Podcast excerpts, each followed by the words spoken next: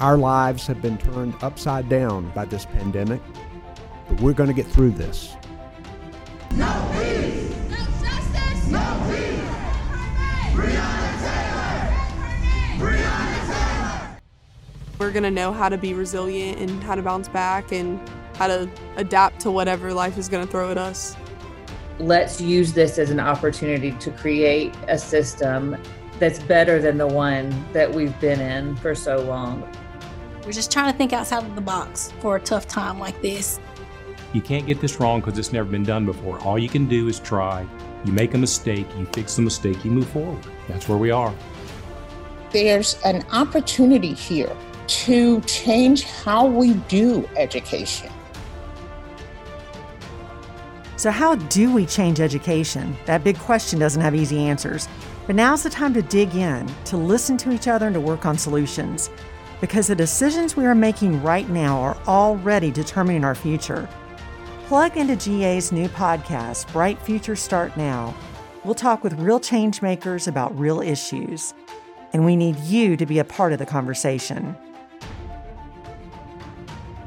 Hi, I'm Dr. Kelly Graves, the Executive Director and co founder of the Kellin Foundation. And I'm Cyril Jefferson, member of High Point City Council and principal consultant at Change Often LLC. And I'm Winston McGregor, the president of GEA and a member of the Guilford County Board. So it's become a cliche, really, to say it's been a year. We've dealt with historic pandemic, long overdue attention on, and what even I would call a reckoning with deeply entrenched racial inequities in America. We've had these intense political dynamics. It's kind of a perfect storm for stress and anxiety. And the events in the current climate can spark and compound trauma for students and for adults. And I think we've always had a concern about trauma in kids, especially. And yet we don't really understand it very well, most of us. The last two decades of neuroscience have certainly taught us so much about how the brain works and how we respond to events and about stress and trauma. And there's a great deal of research, I think, that's still unfolding. What we know for sure is that trauma has a big impact, teaching and learning on our kids. And really, that's what we want to focus on today with you all in this vast field of trauma. And I'm really interested in the learning we can glean today from both of you and your work. So I do want to dive in, but I want to start a little bit with just your story. What led you to focus on this impact of trauma on students in particular? I've worked in education and in nonprofit work for years, which actually resulted in the work I do now as a public servant on city council and also the work that our firm does with many of our partner clients, come to learn that students, what they do, their past experiences are all connected. Right. And they're all, uh, I don't want to use the term victims, but they're byproducts of their environment. And being yeah. an educator, someone who's been passionate about working with these students to help them believe in something that they probably would have thought was impossible to learn we always knew that the environment had a big impact, but to really learn about the trauma that comes from it, I'm proud to say I've worked with some really resilient kids, but I often wonder about those who maybe the way they show up doesn't seem so resilient and it manifests in some ways that are, that are pretty alarming. So you said so much good stuff there, and I want to come back to pieces of that. Kelly, what about you? Tell us about your work and what led you to this field, to this focus. Um, it was a, an roundabout approach, primarily focusing initially on early child development and um, co-majoring in elementary education and clinical psychology. I was really interested in the development of children and, and families and, and how that happens in the context of different communities. And as I continued um, on with that work, I ended up working a good bit with youth in the juvenile justice system and also youth that were connected into um, teen health clinics. And through that work, I started to see this underlying unaddressed thread of adversity and trauma exposure in the early years that, when unaddressed, would often percolate up. And I would see this pattern of students and teens who would try to cope with the situations that they were dealing with. And depending on how they tried to cope, that determined what system they ended up in. So hmm. this person might cope by acting out behaviors that led them into juvenile justice, and this person mm-hmm. coped by using substances, and this person, mm-hmm. this student coped by cutting or self injury behaviors. And so you would see the way that the students would show up would be different, but the underlying piece behind it was unaddressed exposure to trauma and adversity. And so that's really where I built my passion of really working in the trauma arena and understanding how do we prevent trauma and then how do we use the science of what works to intervene as early as possible so that students and families do not have to experience complex issues that continue to snowball because of the experiences that they they have had. Um, and so that's why we're focusing on that at the Kellin Foundation and really building our services and systems around what do children, families, and adults, because we need healthy adults to have healthy children, what do they need to be safe and well, and how do we build that resilience um, to help them maximize the potential that they already have inside um, and, and not be weighed down by the things that might have happened to them in the past. I can already tell we could do a whole series just on this topic with the two of you and you know maybe some of the folks you work with, but I'm going to dive into some questions.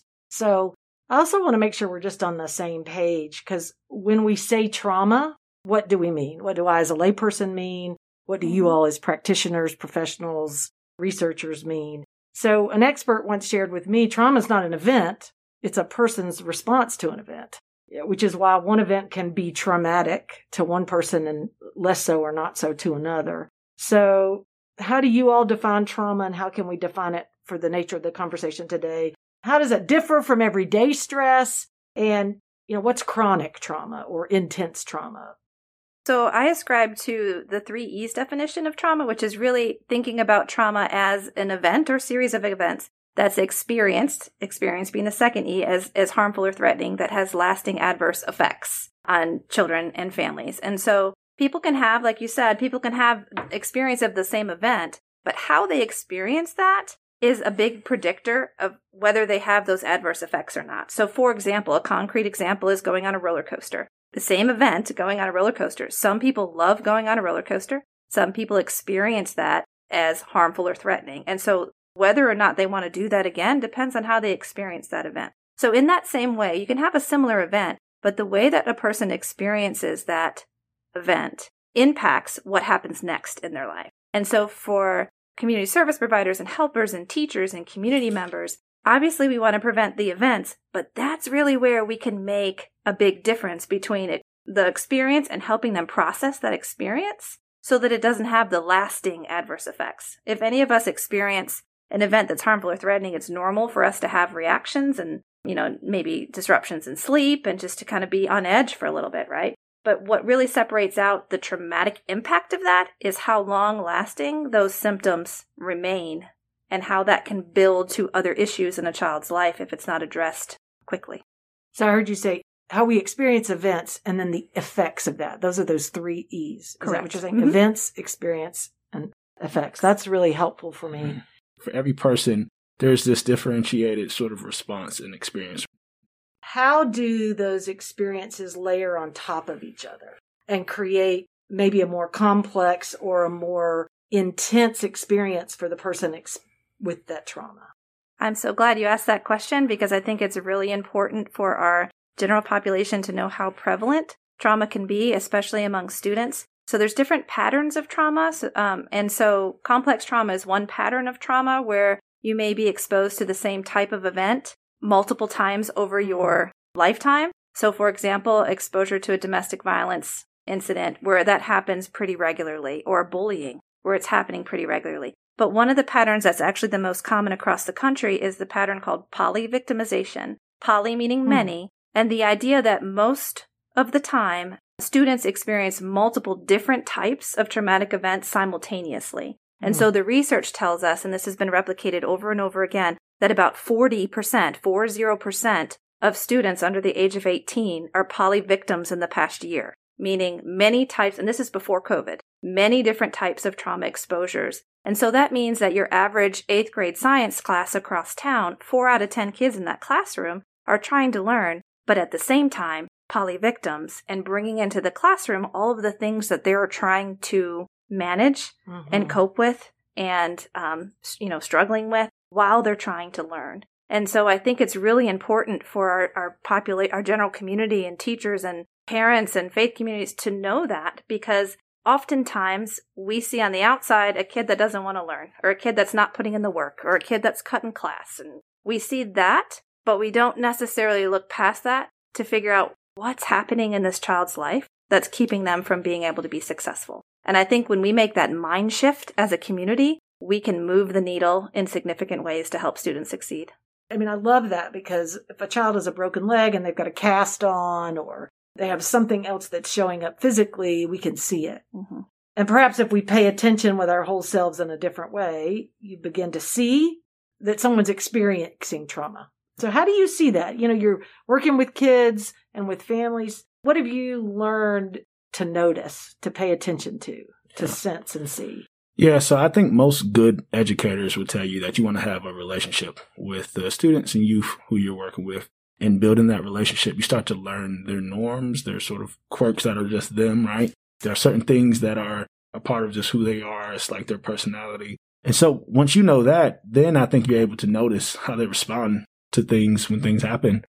As an educator, you're thinking of all the demands and we've got EOGs coming up or we've got this event, this symposium, this competition, whatever it is, you're so focused on the goal ahead. Uh, you have to almost remind yourself what the main focus is every day so that you can pay attention to your students to be perceptive. And so now you know that relationship, you know how they normally are, perceive what's going on there. And it's so important. And I think the way it shows up can be different for everyone. You know, if I have a student who's normally probably an extrovert and I see them being particularly quiet about something on a, on a given day, I may want to talk to them about that. Or if I see a student who's normally pretty easygoing and I say something to them, you know, like in the normal nature of, of instruction and, and they respond sort of in this way that's, that's not them, that's, you know, like they're rejecting or pushing back on that, I'm probably going to look and, and want to ask more questions.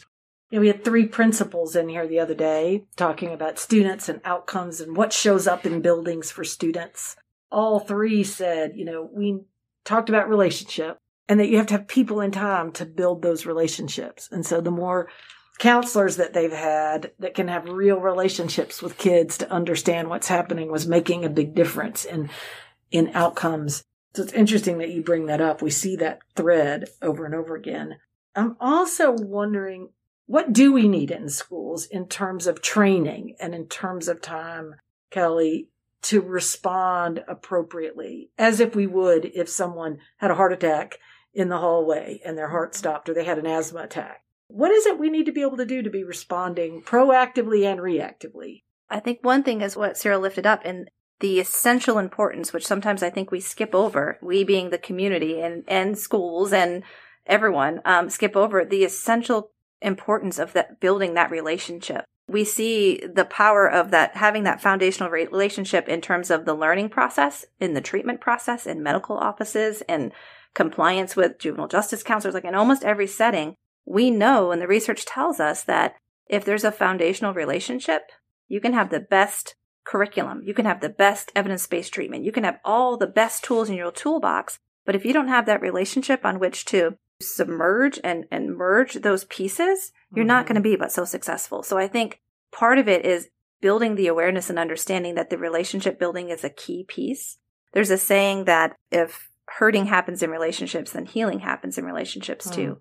And so I think, especially coming out of COVID, I am hopeful that our um, our communities, our schools, really focus in on not only the learning that we might need to catch up on, but really focusing in on processing the experience that these kids and families have had. How have they been doing? How are they, you know, like really checking in with them before we jump right into the, the learning piece? Because I think that will be critical and spending some of that time up front and con- reconnecting, I think will in person because we've been doing virtual, but reconnecting in person will pay off hugely when we look at how do we help them continue to advance in the curriculum pieces with that foundational relationship piece in place. You know, in this conversation, I'm and in the conversations we've had in the podcast, we've talked some about how we hold these uncomfortable truths out there, these things that seem conflicting but are both true. You know, which is in my mind with this um, trauma as I've seen it, goes across socioeconomic, racial, age lines. And also, we have people and groups of people who are disproportionately impacted because poverty is concentrated. And in America, in the racialized structure in what we live, in that we live, we see this disproportionate impact on students of color, on black girls, on black boys. And we also see high anxiety among other groups of students, white girls for example, suicide rates of white middle class and upper class boys. So all these things can seem conflicting or, and I want, I really want to talk about both. how it is both across all of those lines and also what the particular experience is in this racialized structure that is America. The fact that trauma is impartial uh, is probably a good reason why you're hearing it talked about. I think in the majority of uh, spaces where it probably needs to be talked about, right? Sometimes when an issue is sort of exclusive to a certain group, mm. maybe the other groups are like, well, that's not my thing. I don't really need to talk about that, right? Right. Uh, but mental health and trauma and these are things that impact you regardless of where you are. You know, it's not any amount of money or any amount of privilege that can cover you when trauma comes to find you. Because it's not, you know, partial, because it's got this sort of universal, I think, reach and impact, I think we'll get the requisite resources behind people wanting to find out and learn more about it. Now, to the other part, the question where you talk about where there's the disparities as people start to devote the resources behind learning and hopefully implementing helpful practices to address the communities where there's historically been uh, uh-huh. sort of this underservice and uh, disparagement. You wonder, will that continue in this particular topic, right? Will we take the time, because there's an intersectionality there, right? Will right. we take the time to say trauma, racism, insert whatever other, poverty, right? Mm-hmm. I- identity and hardship that makes it really tough are we going to take the time to say, well, we probably need to be equitable about the, the trauma conversation and impact? While it's still got a universal impact, mm-hmm. we want to promote equity here and ensuring that those people, while we say privilege and resources can't protect you from it in some way, at least having the privilege and resources are one thing you're not worried about. That box is checked.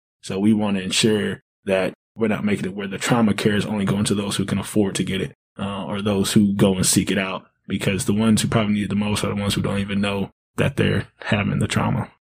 If we are truly to call ourselves members of a community, community members, we need to be equally thinking about those that have access to care and also those who are experiencing these things that may not have access to care and what are the barriers and how do we proactively help to address those barriers. And so while trauma can be impartial, we know from the data that systemic racism and some of the ways that our systems work can create a setup for a higher likelihood of exposure to different traumatic events. For example, difficulty accessing quality child care, poverty in and of itself, job loss.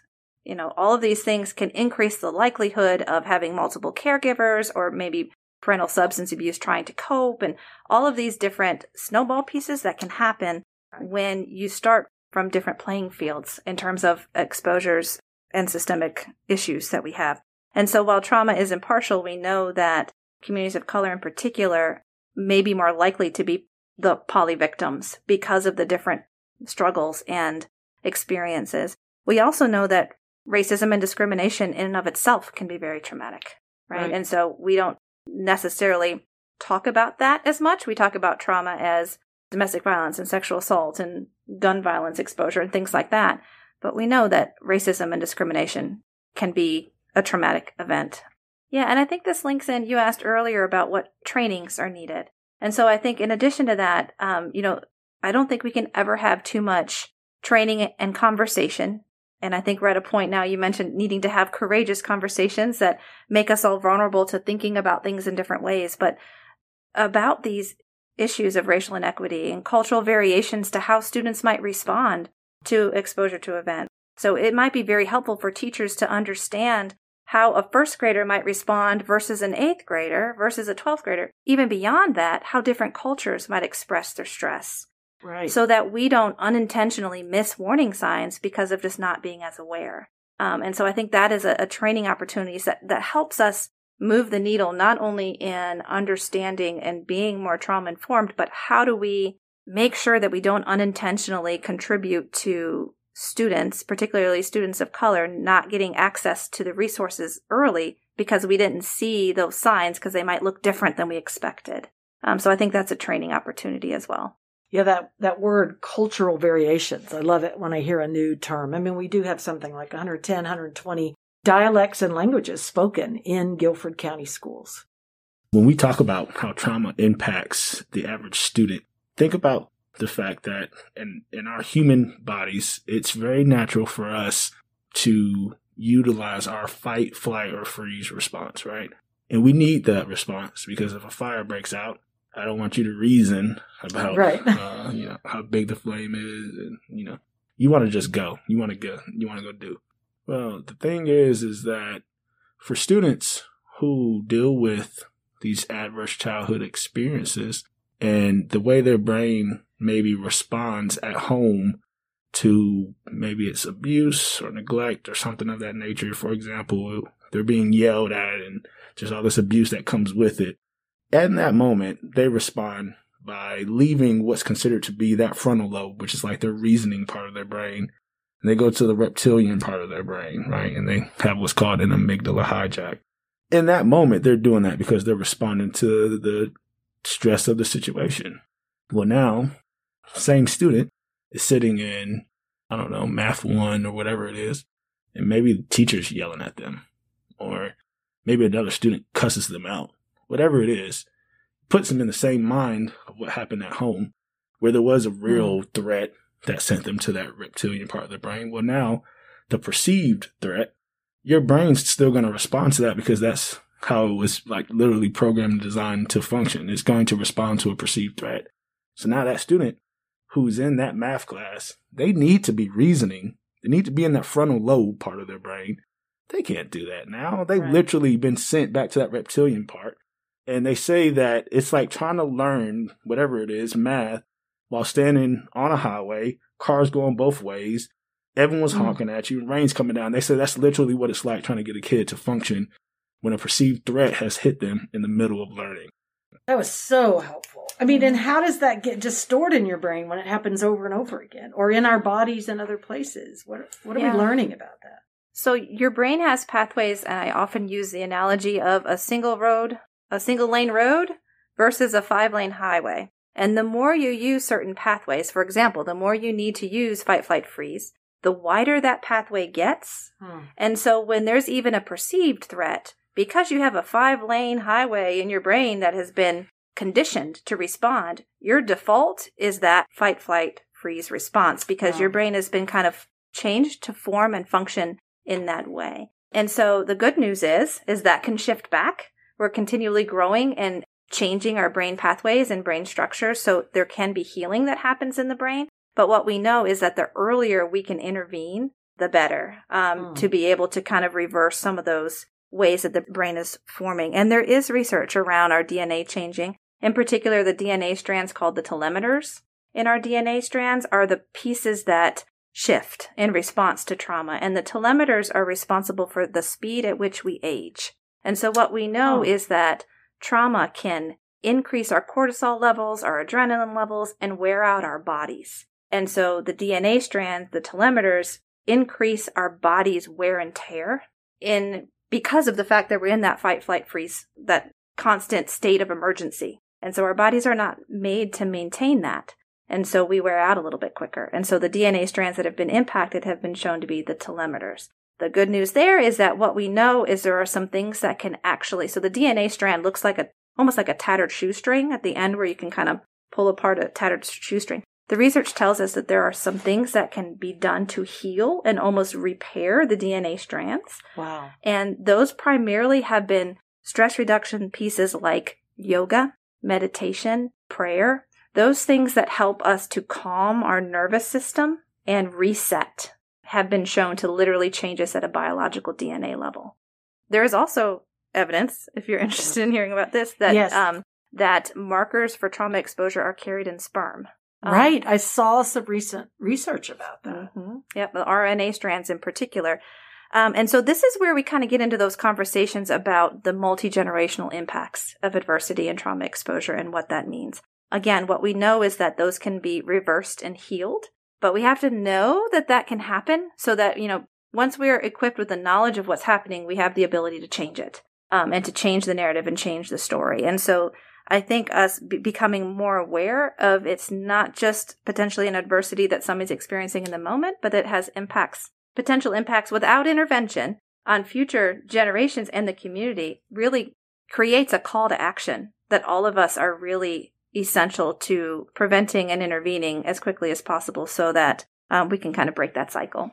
So when we learned about CRIM, we learned about the neuroplasticity, which is one of the things that was uh, referenced by Dr. Graves here. Uh, neuroplasticity is just a word that says your brain has the ability to change, evolve, to grow. And I think it's so important to elevate and highlight that point because one of the things that we're often talk about with the professionals who we work with is that in order for you to be able to be the most effective in working with students who have experienced trauma, and really that's just to say in working with every student you come across, right? To be most effective, you have to be aware of the trauma you also have to be aware of the fact that we can do something about it. And that's a big part of what we're leading. Because if you're not aware that something can be done about it, you'll have that sort of fixed mindset right. and sort of do that. Uh, I don't know. It's almost stereotypical. Sometimes we say that kid's got mental issues, right? And I think that is, uh, I don't know, forgive me, the most idiotic thing to ever say. Um, it's like saying that kid's, you know, if a kid walks in coughing and sneezing one day, oh, that kid's got physical issues. No, that kid, I mean, we know coughing and sneezing, they probably just got a common cold. Mm-hmm. We don't look at mental health the same way. We most times just assume, well, that kid's going to have problems for rest of their life. No, something can be done to help that kid. Something should be done. We should intervene in a way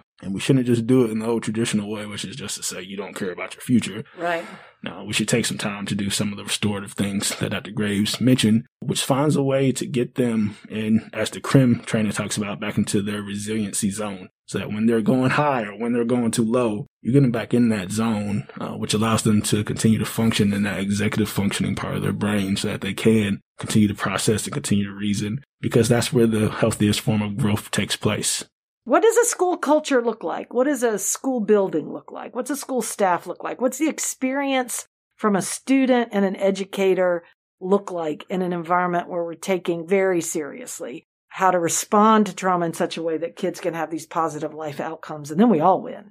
One of the things that I think is important is is to help folks with that mind shift change of shifting from what's wrong with this kid to what has happened to this kid. Hmm. So I still think the accountability needs to be in place if you know if there's if there's something that happens children you know need to be held accountable but the way that we do that can shift a little bit to um, you know having you know the accountability in place but also taking it one step further to say how did this kid get here to this place mm-hmm. because they're not thrilled that they're in this place right now and so and this is not the direction they want to go in so how did this kid get here and how do we help create support so that they don't have to experience this again um, and and I think that's the the mind shift piece that um, we need to continue to get to. If we could build kind of have a magic wand and say, you know, schools across the country and across the world shift from what's wrong with this kid to what has happened to this kid and how do we help them get back on track. I think that is a huge first step to to then taking action to